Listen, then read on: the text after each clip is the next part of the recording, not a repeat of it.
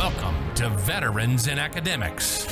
This podcast highlights people and topics where the veteran experience and academia overlap. Join your host, Dr. Luke McLeese, in this groundbreaking content. Each week, we explore new stories, topics for you.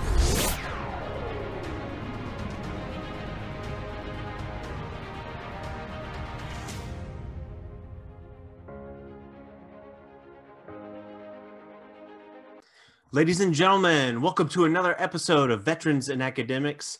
I'm your host, Dr. Luke McLeese, and today we have a special guest, Mr. John Ellis. Mr. John, can you tell us a little bit about yourself, sir? Absolutely, and thanks thanks so much for having me. Really happy to be here and a big fan. I've listened to a number of episodes. I really enjoyed it. Um, so yeah, about me, uh, you know, first uh, the foremost thing I would say I'm I'm a writer. Um, you had a writer, uh, creative writer specifically, uh, a number of episodes ago, which I, I really enjoyed that episode. Listening, uh, listening to that one, he had an MFA. I too have an MFA. It's kind of the quintessential writer's degree, and um, yeah, aspiring writer attempting to publish my first book soon. Very exciting, very very exciting, and a lot of work yeah, absolutely. It is. Awesome, John. Okay. So, um, John, now for the listeners, uh, let me let me cue them in on a few things. So, you are currently serving in the Army, correct? In the Army Reserves. That is correct. Army Reserve. Okay. And um, you also have a, aside from being an MFA, uh, you've also worked with a nonprofit, which I hope you talk about here in a little bit. And uh, then also, you are an editor, one of the co editors for the Journal of Veteran Studies.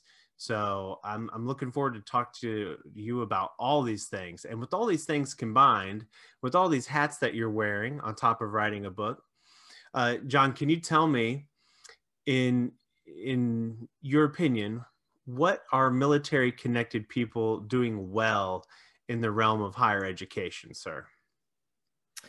Yeah, so great question. I'm I, I guess I can speak from my anecdotal evidence. You know, so in in my time, my most recent time in higher education, that was when I was getting my MFA back in 2015 through 2017.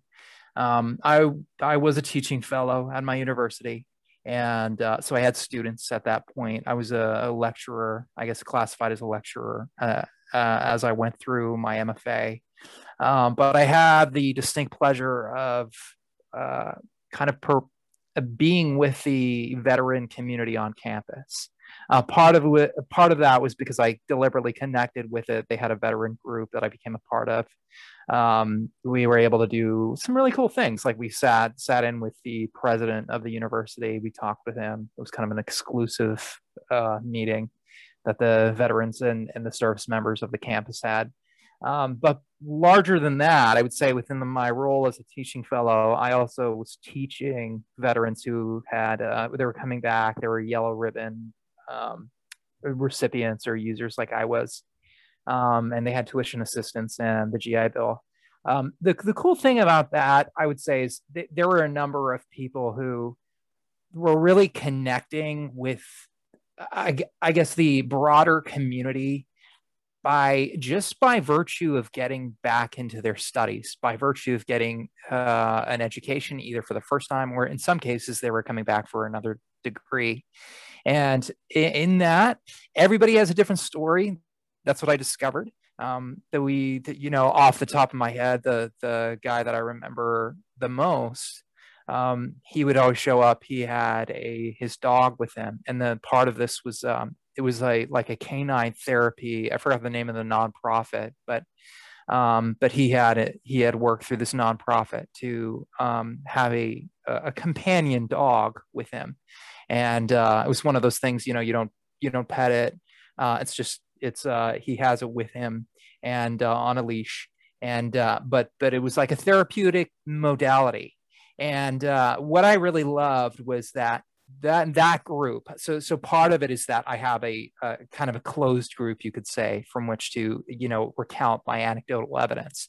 But all of the veterans that i met uh, in this university setting uh, including that gentleman, they were deliberately, uh, actively, and conscientiously pursuing a connection with the broader community.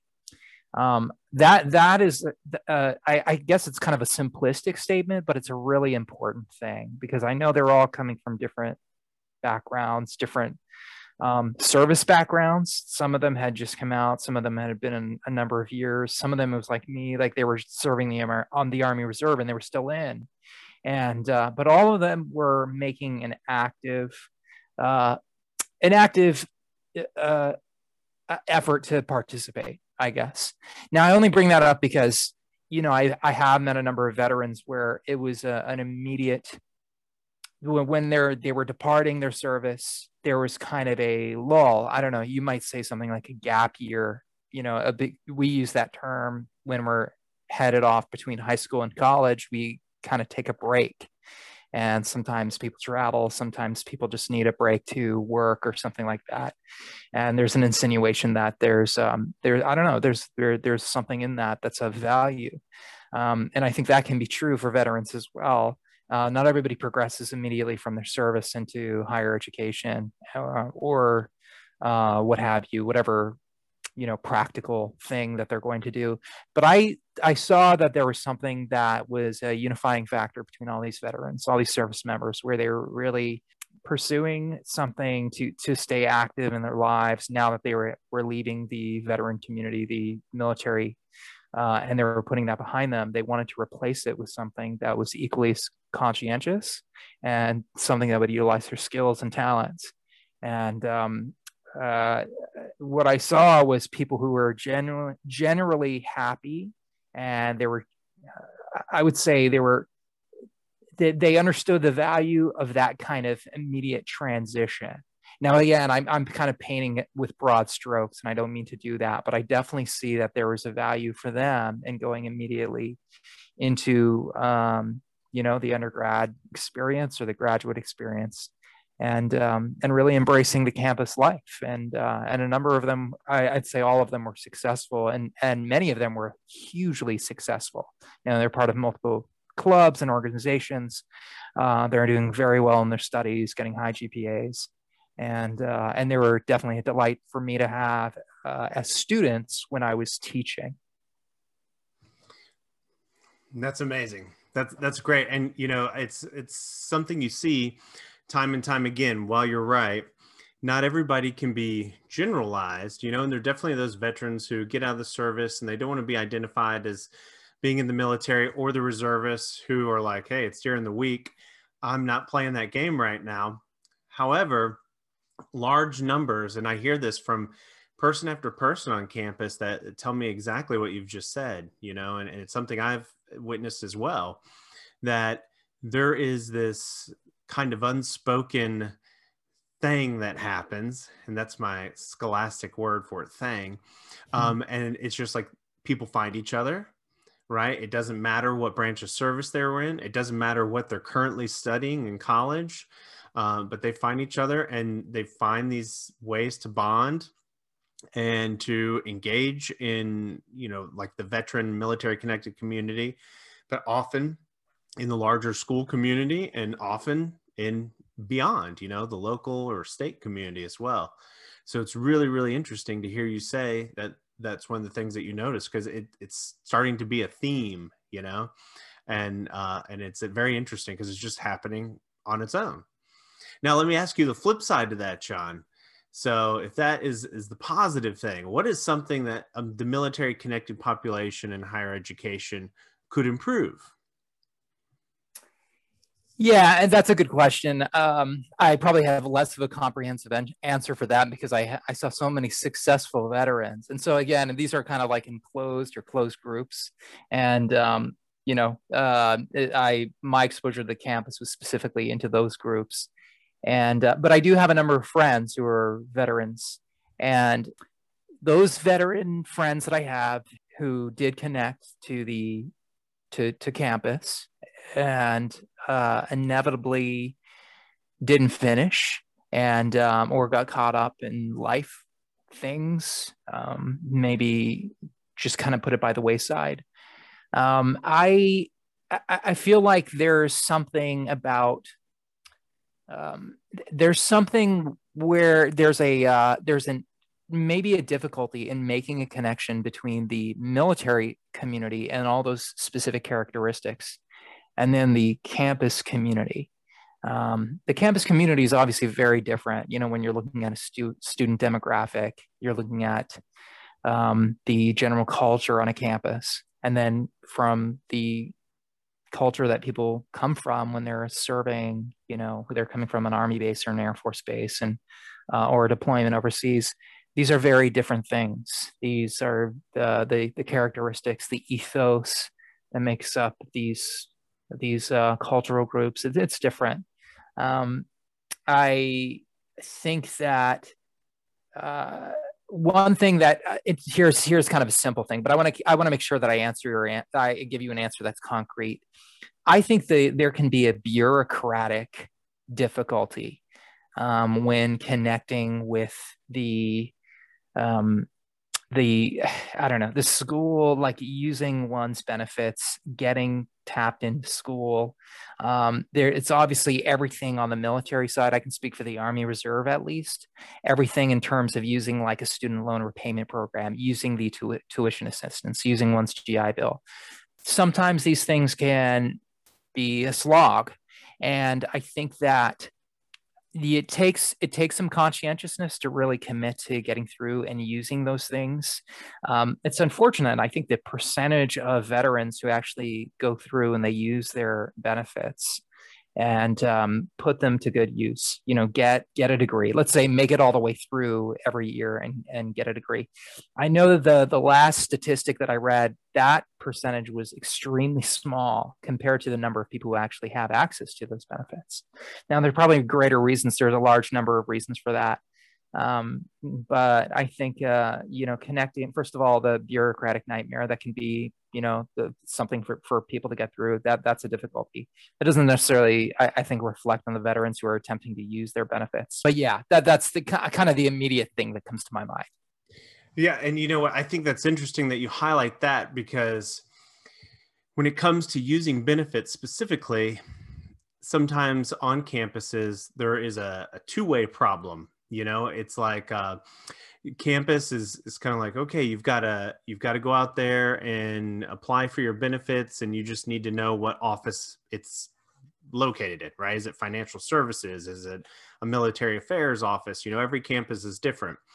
And uh, the service member or former service member is used to uh, a process that's broken down so simplistically you know it's like you line up and if one person's doing it you all do it right and then on the other side of the coin uh, people on campus don't understand why things take so slow with the federal government.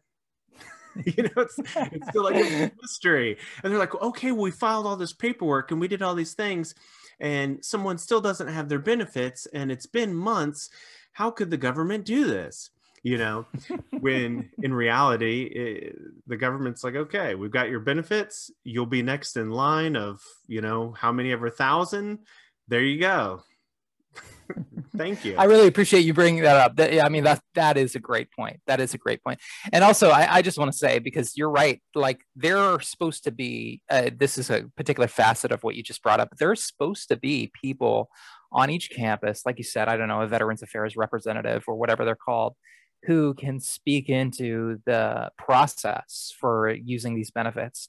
And uh, I know with my personal experience at my last university it was a uh, an abysmal experience with the first representative. I think that person had just been given arbitrarily assigned the position and didn't know anything about it. And um, so yeah, so if you run into confounds like that, I can see that being a uh, that can stymie people's attempts to really get connected to the to to their benefits and get connected to the campus at large. Absolutely, absolutely, and, and a few of those small things really could snowball you know, and, and a, a, very negative impression that, you know, just sticks with someone sometimes.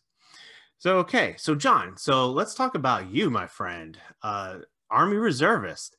What what led you? What was what was your motivation for joining the Army Reserves, and what do you do in the reserves?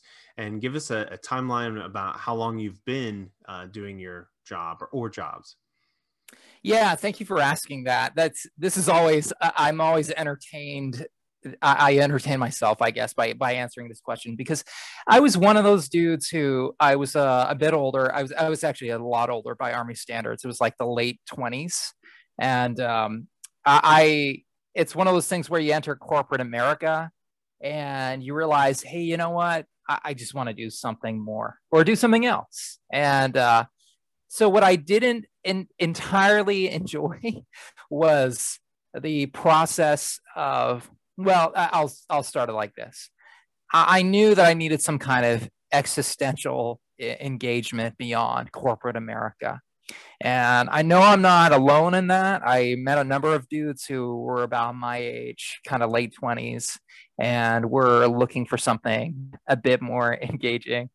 And um, and so they they you know they end up they, end up getting into service. And i and again i have immense respect for people getting at 17 and 18 like i did this in my my i think right when i turned 30 was when i'm my enlistment happened so you know from from the standpoint of the army like i'm i'm basically like an animated cadaver you know i'm i'm i'm so done but uh but uh, but again, I found there was a small demographic of guys who were my age when I was going into the DEP, the delayed entry program.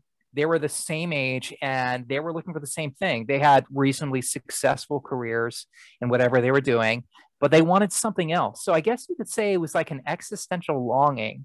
You want to do something that really presses you, that that gives you new experiences. I, I part of me, I, I hate to put it that way to make it sound like I'm I, like I'm taking it less seriously than it is. I'm I'm taking it very seriously, but a lot of guys get into it because they're really committed. Like, hey, I want to serve my country, and in some senses, that's part of that.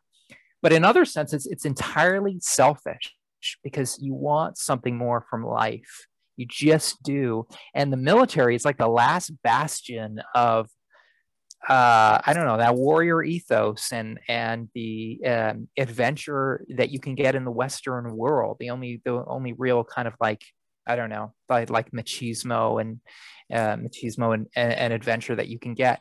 So um, you know you want to challenge yourself, and uh, so that that was majorly why I got into it. And I, I you know when I'm getting into the if I talk about getting into the Army Reserve, part of that was just it was like uh, I almost saw it as an avocation, like, hey, I'm adding this to my life as something else that I can do. And on the other side, it's an existential thrill for me to do it. Uh, I had an uncle in the 82nd. I knew that I wanted to go um, jump out of planes, right. jump out of helicopters if I could. Uh, and I ended up doing both those things. Wow. Wow. Okay.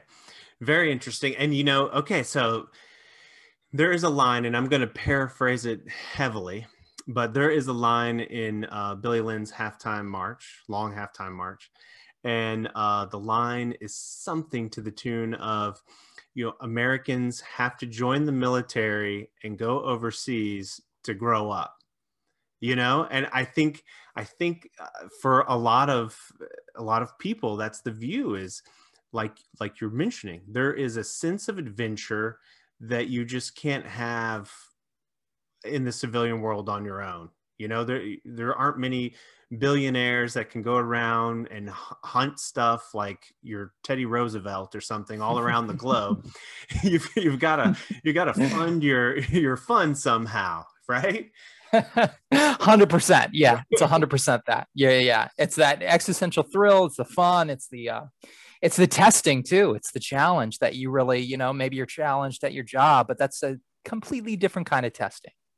Right. And I think we have, and, and thankfully, we have created a, a society that is very automated and very comfortable. But I think sometimes there are certain parts of the population that say, okay, there are some aspects of life that maybe are too easy. And these things make it too mundane, right? Absolutely, absolutely. Yeah, we're very blessed to have a very comfortable and um, comfortable existence in the Western world in general, and I'm very thankful for that. But yeah, you're it's uh it leaves something sometimes it leaves something deep in your soul something to be desired something that's ineffable you know indescribable and uh and then you you're left wanting absolutely so tell us now, what is your your job, or what have you done? What are you currently doing in the Army Reserves? Yeah, yeah. So I took my my ASVAB, and uh, you probably have everybody. Everybody says this, or I've ever done like, oh, I scored so high, and I can do anything I want. it's always I always hear that, you know. And so, um, so I'm just gonna I'll say the same thing. You know, I I I did well. I scored well but I knew that I really wanted because I was looking for that existential thrill. I wanted to get into something where um, where it'd be physically rigorous. And so in the Army Reserve, what seemed to be the most physically rigorous and infantry like was uh, becoming a combat engineer. And um, so I became a 12 Bravo, uh, went to Fort Leonard Wood in the winter, and uh, it was surely the exact challenge that I was looking for. It was uh, probably the most cold that I've ever been in my life. Uh, I, I, know that I, I mean, I've, I've hiked the Appalachian Trail to, to um, in certain portions, and I've been very cold when I've been camping out on the AT. But this was like a different kind of like torturous cold, like I've never experienced. And um, when I got out, I was so thankful to leave Fort Lost in the Woods, as it's called, it was just horrific. The the the um, I I didn't think you, you could be that uncomfortable and being cold, but but yeah, so that was part of it, and uh, so I immediately jumped into a sapper company. That's uh the, you know it's qualification sapper qualification or combat engineer company, and it, it indeed was exactly what I thought it would be. It was uh, pretty much as close as you could get to the infantry. Uh, even in an Army Reserve unit. And um, you had a lot of these uh, battle hardened Iraq and Afghanistan uh, veterans who were leading it. So a lot of what we ended up doing was uh, learning how to patrol properly. Um, we of course had our demo days, you know, doing a lot of demolitions, um, you know, blowing up doors and stuff like that. Uh, we had a rappel days, so for whatever reason, that's in their METL, their mission essential task list. They do a lot of rappelling, and uh, that was part of training. And then um, you know air assault going to an air assault course was part of their METL too. So um so a lot of uh, a lot of fun and engaging activities to say the least. Yeah absolutely absolutely. Um often people will ask me like what, what was your favorite part about the marine corps? And i go through all these things and then sometimes i'll mention some things that aren't my favorite. Uh, fast roping is number one on my not favorite list everybody's rebuttal is, "Oh, it looks so cool." Like, yeah, no, not for me. it does look cool though. it does. Oh, uh, yeah, it does for someone else. I always grabbed the rope and closed my eyes and was just like, "Oh my gosh, just make it, just make it this next." yeah, for sure. so very good, sir. Very good. Um, so tell us, since you're still you're still in the Army Reserves, yet you uh, you know you you've been through your MFA, and part of that you were uh, instructing classes. So how is some of your time, you know, in what you're doing in the Army Reserves, kind of informing your approach to your writing, to academics, and into the classroom? Yeah, yeah, great question. So um, the big thing was as soon as I got to that initial Army Reserve unit, I was immediately thrust in this community of um, you know immensely talented and uh, immensely multifaceted veterans. And uh, like I said, Iraq and Afghanistan hardened um, NCOs who were running our platoons and uh, and uh, you know just uh, kind of endeavoring endeavoring guys uh, both on the inside and on the outside both in their military careers and their civilian careers. And i actually got connected to um, to immediately to my platoon my platoon sergeants nonprofit endeavor. So I happened to run into this this guy who, um, or he he wasn't my platoon sergeant at the time. He later became my platoon sergeant, but he was kind of my friend first. Um, so I made friends with him. I found out he was doing this nonprofit in the Bay Area. This was in San Francisco. My unit was in Concord, California, just okay. just kind of north north of the San Francisco, uh, in the San Francisco Bay Area. But um, he was doing this nonprofit called Warriors Always Ready that served, that was veteran owned and operated and serving with the intention of serving uh, veterans and specifically reservists and National Guardsmen. So it was kind of a unique, uh, a unique offering. He was trying to get the, uh, the, additional funding that could sometimes be beneficial for guard and reserve units, as well as doing things like scholarships, um, getting reimbursements for uh, the, I don't know that unit things, things that units wouldn't, uh, the reserve units wouldn't typically be able to to um, to to to have readily. So so I I kind of got connected to the community the vet, the deeper veteran community, not just through being at my unit and new, but also being a part of this nonprofit because there are a number of other veterans from my unit who were also part of it. We are all making up the staff and the board, and uh, I got to be on the inside. You know, I don't think I would have been on the inside in the same way had I not become a part of this nonprofit. Oh, interesting. Interesting. So you made a connection in the guard right for the nonprofit you you start working with the nonprofit however the nonprofit also then ended up benefiting you back in the reserves that's really interesting yeah yeah 100% yeah i be i was an editor doing a lot of stuff with uh, fundraising and uh, but in that work in my in my work and doing things that i i you know kind of just enjoy doing i would have been doing on my civil civilian career on the side anyway uh, I really uh, enjoyed the deeper connections that I made, the relationships, the rapport that I built with the uh, the veterans who are also part of that staff. Very cool. And then the type of writing were you were you helping with grants? Were you helping with kind of like structural content type stuff?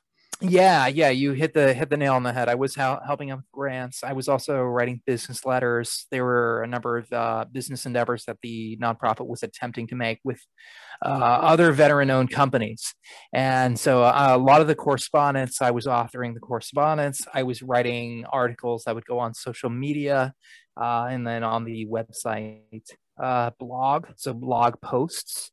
Uh, things as simple as like workouts all the way to writing historical articles about the you know some kind of major battle or something. And uh, so a lot of that was uh, you know authoring things from scratch. And then other things i was uh, given some kind of like letter template and i was i was editing that or authoring it. And um, so a lot of stuff that i do now um, now with a, a different nonprofit and, or a different organization and uh, but i really got started in that in that initial nonprofit in the bay area and really enjoyed it and again made these deeper relationships with the veteran community that i don't think would have existed had i not become a part of that organization. Oh that's so awesome. That's so awesome and so awesome that you got such a rich experience from that.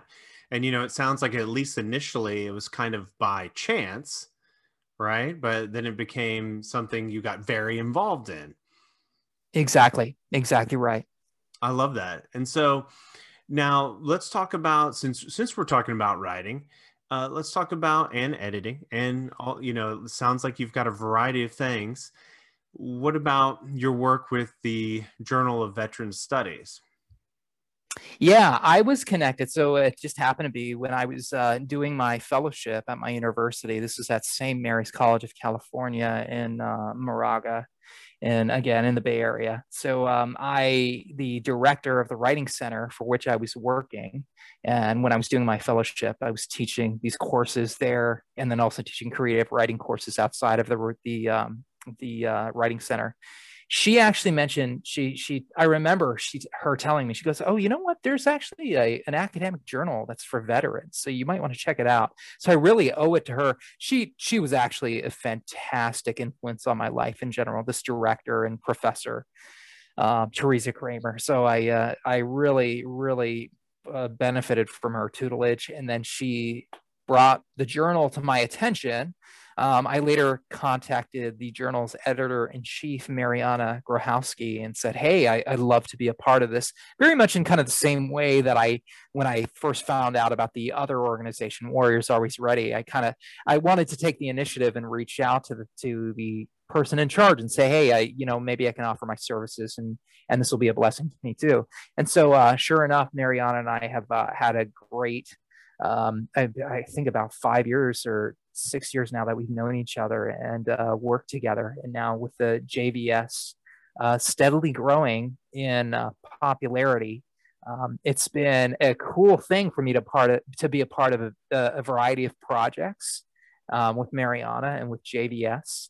And uh, I do a lot of uh, layout work for the articles that come through JVS and that are eventually published. I have written, uh, I wrote like a, uh, book review for for uh, at one point. So I'm I'm kind of doing like odds and ends. But the main thing is, I really believe first of all, in the power of academic journals. You know, I, I was reading academic journals before I came to JVS. But uh, any academic journal, these have a very specific place, I think, in our society because you have people concentrated, you know, on a given field, working together, collaborating, um, you know, kind of cross cultivating with their research and uh, and focused on not just problems, not specific problems per se, but uh, on this field and advancing studies in it. And so I really believe in scholarly journals for one, but for two, there's this, this is a nascent field. It's burgeoning, and uh, so I'm really happy with what veteran studies is. For anybody out there listening, if they haven't heard of veteran studies, it is a burgeoning field, kind of made up of a number of humanities and social sciences. Typically, that's kind of what it's been in the past, but now um, JVS is and veteran studies in general is becoming its own thing. And um, we have the Veterans and Society Conference coming up very soon. So it's kind of moving as its own force in the world as it as it will. Yeah, absolutely. And I'm glad you you mentioned the field as a whole because what's interesting in the field and with the journal, with this particular journal, Journal of Veteran Studies, is you can see the growth year by year and I, I, hate to use the word exponential out of context but so this is i'll use it in context i mean this is truly uh, it just grows and then grows and then grows and then grows and then grows you know it, the people that are drawn to it that publish in it um, same thing with the field you know if one school pops up then two schools pop up then three or four schools pop up offering minors certificates. There now is a veteran studies major out there you know there's a couple people talking about uh, graduate programs on the horizon. So it's just really exciting and it's really exciting the, the type of uh, feedback that you get from people kind of outside of the veteran studies realm uh, either they're just floored that it exists and they didn't know it before, or they're amazed at the type of growth that something with such an interdisciplinary reach has been able to to grow so fast. But yeah, I also think yeah, that's I great, completely you know? agree. That's oh yeah, hundred percent, hundred percent. And so yeah. yeah, I'm excited about it. Yeah, it's very very cool. Now, do you see yourself uh, maybe writing in in kind of a I don't want to say veteran like you would have to since you do this B in veteran studies, but something kind of that is drawn from your mil- time in the military, or maybe uh, you know what you have learned from the veterans that you're around in the nonprofit. Do you see your writing? yeah, I'm. I, am so glad you asked that because um, that's kind of like the culminating feature of my uh, my life with veterans being immersed in this this world of veterans. Um, I, you know, I'm currently working on a work. Uh, I'm I'm writing the book proposal now. I'm attempting to get it published. Uh, I then um, I recently applied for a Fulbright, uh, which is kind of a, a, cultural exchange program through the State Department, and I got that. I'm going to be going to Africa. Congratulations. And, uh, yeah, thanks. Thanks a lot. Yeah. So I'll be writing a book, uh, another book there uh, just about Africa. I used to live in Africa in the past. So now I'm, I'm writing about that. But my third venture, my third long form work. So when I come back to the States, uh, my, my, the prospect of it is, um, I want to write a collection, uh, a collection of essays that each essay is a different story out of the mouth of a veteran that I know. I know so many at this point because I've been immersed in the community. I know so many veterans and with so many great accounts of their deployments overseas. What I wanted to do was to string together these accounts in one book, one volume, and somehow make some kind of link. Uh, I haven't figured that out yet, but kind of a, a linked group of essays so that were braided. And um, I don't know if uh, anybody out there has ever read Voices from Chernobyl. This is a Nobel Prize winning book in literature. It's uh, by um, Svetlana Alexievich. Essentially, it was about the Chernobyl disaster, um, but it's it's billed as a documentary collection and an oral history. And uh, so every time you you read a part of the book, it's just essentially there's no narrator. There's there there's no like overarching like third person narrator voice that's guiding the reader along. It goes immediately into the voice of somebody who happened to be there at the the, the nuclear disaster. So what I when I first read this, this is something I read in graduate school. I thought, you know, I can see there being a voices from Chernobyl version of the, the veteran story essentially you have a book where it's a unified account of let's say uh, a battle or um, an entire uh, uh, war. Um, you know i haven't i haven't worked that all out all of that out yet but essentially kind of like an account an overseas account. And then you have different people coming into that account coming into that story maybe in each chapter or each section however it's partitioned and but you have all these voices without the author getting in the way. And so with svetlana alexievich's story m- much of what you see you're getting the account directly from the person who was immediately at the event. And without there kind of uh, being any uh, author marginalia or uh, reliance on conventions or um, it's just very free associative narrative and so I see that form as being something I'd like to use in the future to tell the veteran story, um, to uh, very much do something like um, The Yellow Birds is not a good example. This is uh, uh, Kevin Powers' book. It's, it was a novel, but a fantastic novel. Um, and Powers himself was a veteran, a machine gunner in Iraq. And so when he was writing this book of fiction, he was writing his own experiences into it. There's probably better there's um, better stories or better renditions and formats to compare what I'd like to do to.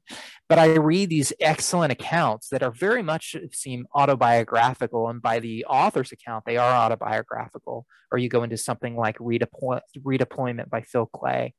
They're all telling the veteran story, and they're doing it really well, and in different ways and in different genres. Um, but I haven't seen something where it's just kind of veteran voice on the page. I do see that in terms of an oral history where it's a recorded oral history on various websites that is uh, currently in existence. Um, but I would like to, that would be my, my venture for the future to make something that's kind of a nonfiction account where the veteran just speaks directly onto the page with any kind of, without the medium of the narrator being there or the author and, um, and just letting the veteran story speak for itself. That's really really interesting, and um, and uh, you know, I, it's really marketable. and here's why I say that because I think that's the very uh, two things here. I think that's the very reason why a lot of people get involved in the military, and that's uh, one of the reasons why I think people are always interested in stories uh, that are military related, and that's because there is still this allure of sitting around listening to grandpa listening to mom or dad whoever and they're you know it is you are getting that story uh firsthand. Their their experiences their their trials their tribulations and we have to imagine what it's like in our head. Uh, there's something still very powerful about that and i think that's really why a lot of people wind up in the military uh, because they've heard these stories and there's the way they've heard them it makes them so romantic you know? Uh, and, and equally why some people will stop and just listen to these tales. Because like your experience sometimes you got to go and do these things to have these unique experiences. And you know there's something so powerful and i think something that's probably in our dna just from hearing them from one person and getting those details that you might not get otherwise. I completely agree. The the military is really kind of just a it's a group of storytellers getting together.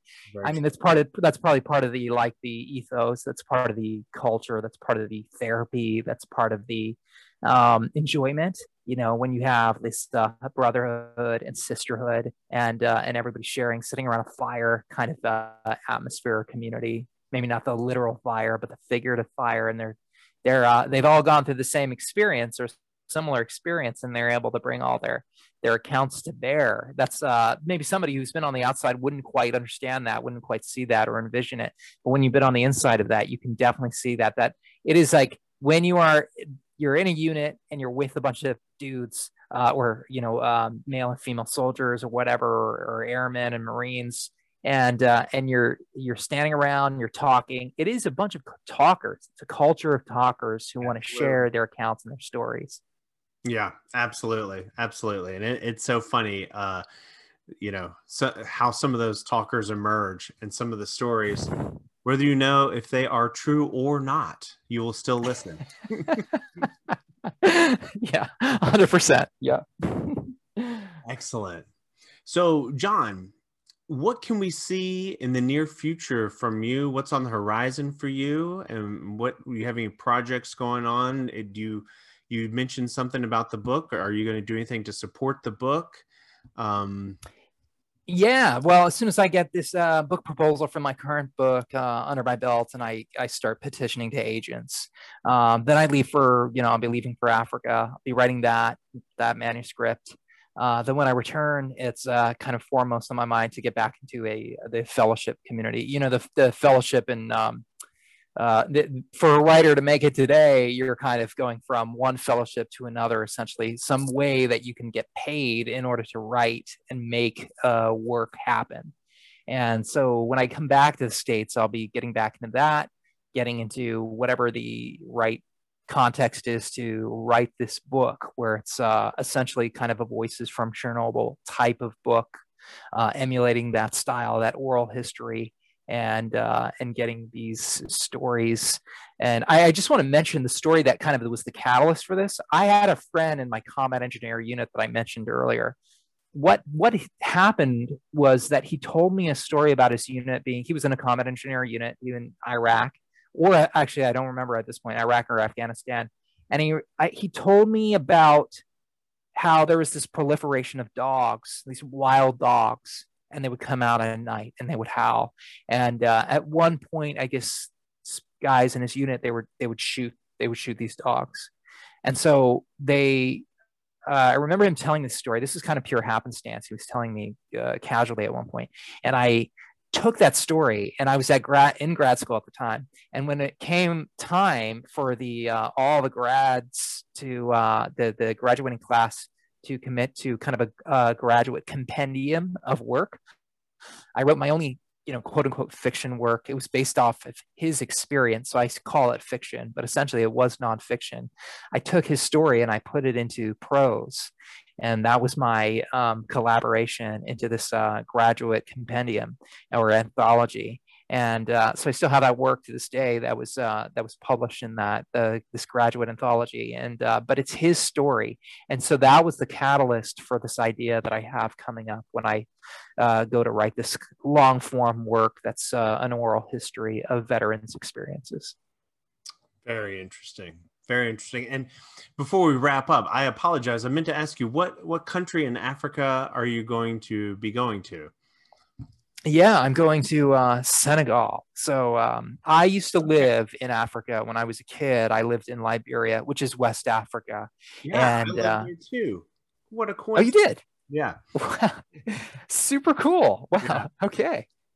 Um, this this this never happens, by the way, where you're like, "Hey, I lived in Africa," and somebody else is like, "Oh, I lived in Africa too." Like, like never happens. So. Yeah, this has only happened one other time to me because I, I also was in the Central African Republic, and I met a guy in Washington State. Oddly enough, and somebody was like, "Oh, you need to talk to this guy. He was in the Peace Corps in the Central African Republic."